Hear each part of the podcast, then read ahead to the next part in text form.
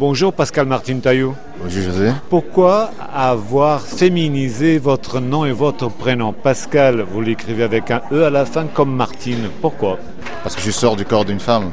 Je me sens en parfaite euh, symbiose avec moi, ou surtout parce que mon père c'est prénom Pascal, ma mère c'est prénom Martine. Donc c'est aussi une raison d'équilibre charnel avec mes parents, puisque je suis avec eux partout. Un peu à l'image de tout votre travail, une hybridation, souvent fait avec des matériaux aussi de récupération. Ici, on a les colonnes de Pascal. La colonne de Pascal ici, c'est ce que j'ai trouvé ailleurs. On dira que les, vases, je les ai récupérés chez le céramiste. Voilà, on dira que le, sable qu'on a fait pour euh, fabriquer les petites sculptures en collant en verre, je l'ai retrouvé à la plage. Personnellement, j'essaie de me récupérer tous les jours, de toute façon.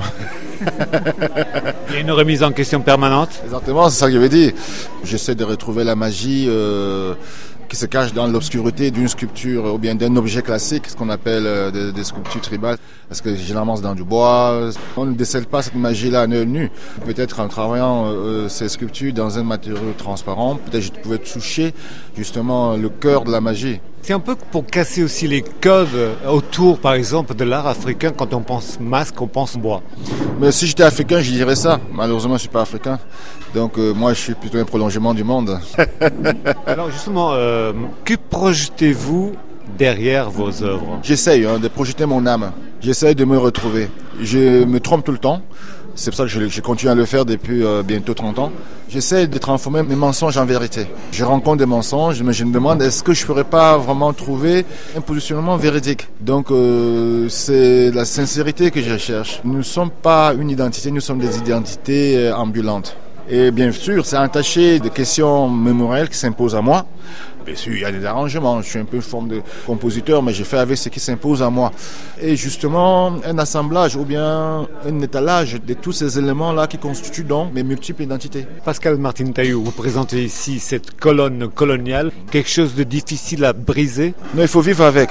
Il faut assouplir la colonne. Ça fait partie de notre histoire. C'est une histoire partagée il me semble important que nous changeons de positionnement sur notre grand lit euh, universel. C'est-à-dire que si j'ai l'habitude de me coucher à droite, que j'apprenne à me coucher à gauche. Et donc, euh, c'est une invite. Parfois, on rentre dans des combats qui ne sont pas les nôtres, parce qu'on l'a hérité. L'héritage, là, réside dans le fait qu'il y a une histoire qui s'impose à nous. Mais quelquefois, on ne lit pas cette histoire de la même façon. Il y a l'histoire du vainqueur et l'histoire du vaincu. Et parfois, il y a les descendances qui transportent une histoire innocemment, qui rentrent parfois dans des combats sans que l'on comprend le pourquoi.